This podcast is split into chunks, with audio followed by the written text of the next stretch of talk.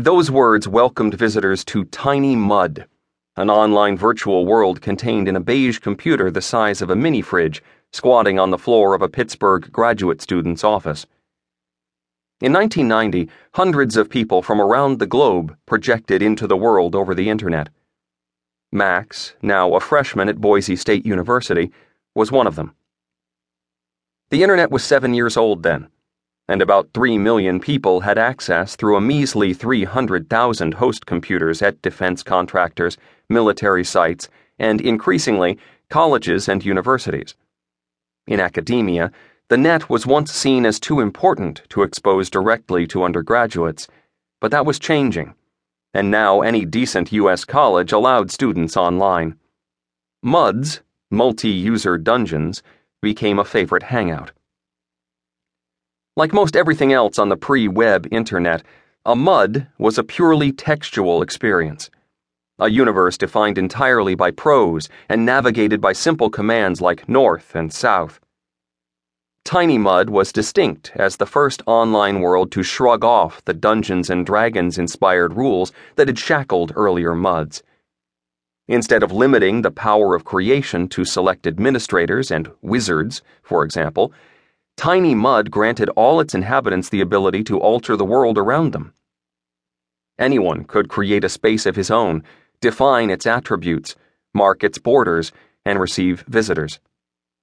Inhabitants quickly anointed the user created recreation room the world's social hub, building off it until its exits and entrances connected directly to tiny mud spaces like Gondarl's Flat, Magic's Perversion Palace, and 200 other locales.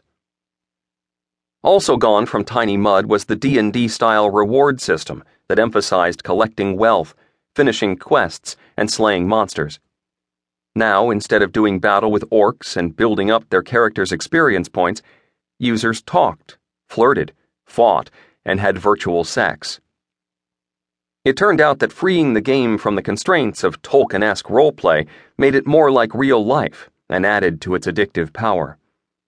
A common joke had it that MUD really stood for Multi Undergraduate Destroyer. For Max, that would prove more than just a joke. At Max's urging, his girlfriend Amy had joined him in one of the tiny MUDs. The original at Carnegie Mellon University had closed in April, but by then the same free software was powering several successor MUDs scattered around the net. Max became Lord Max, and Amy took the name Cymoril, after a tragic heroine in Michael Moorcock's Elric of Melniboné series of books and short stories, some of Max's favorites. In the stories, Cymoril is the beloved of Elric, a weak albino transformed into a fearsome wizard emperor by dint of a magic sword called Stormbringer. To Max, the fictional sword was a metaphor for the power of a computer.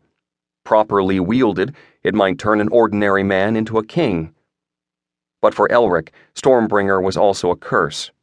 He was bound to the sword, fought to tame it, and was ultimately mastered by it instead.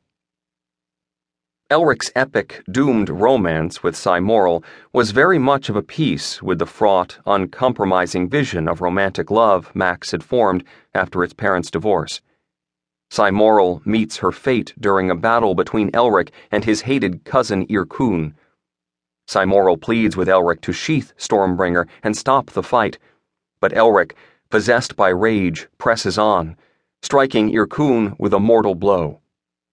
With his last breath, Yyrkoon exacts a heartbreaking revenge, pushing Cymoril onto the tip of Stormbringer. Then the dark truth dawned on his clearing brain and he moaned in grief, like an animal. He had slain the girl he loved. The rune sword fell from his grasp, stained by Cymoril's lifeblood, and clattered unheeded down the stairs. Sobbing now, Elric dropped beside the dead girl and lifted her in his arms. Cymoril, he moaned, his whole body throbbing. Cymoril, I have slain you.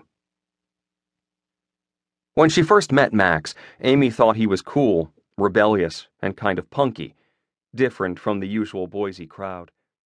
But as they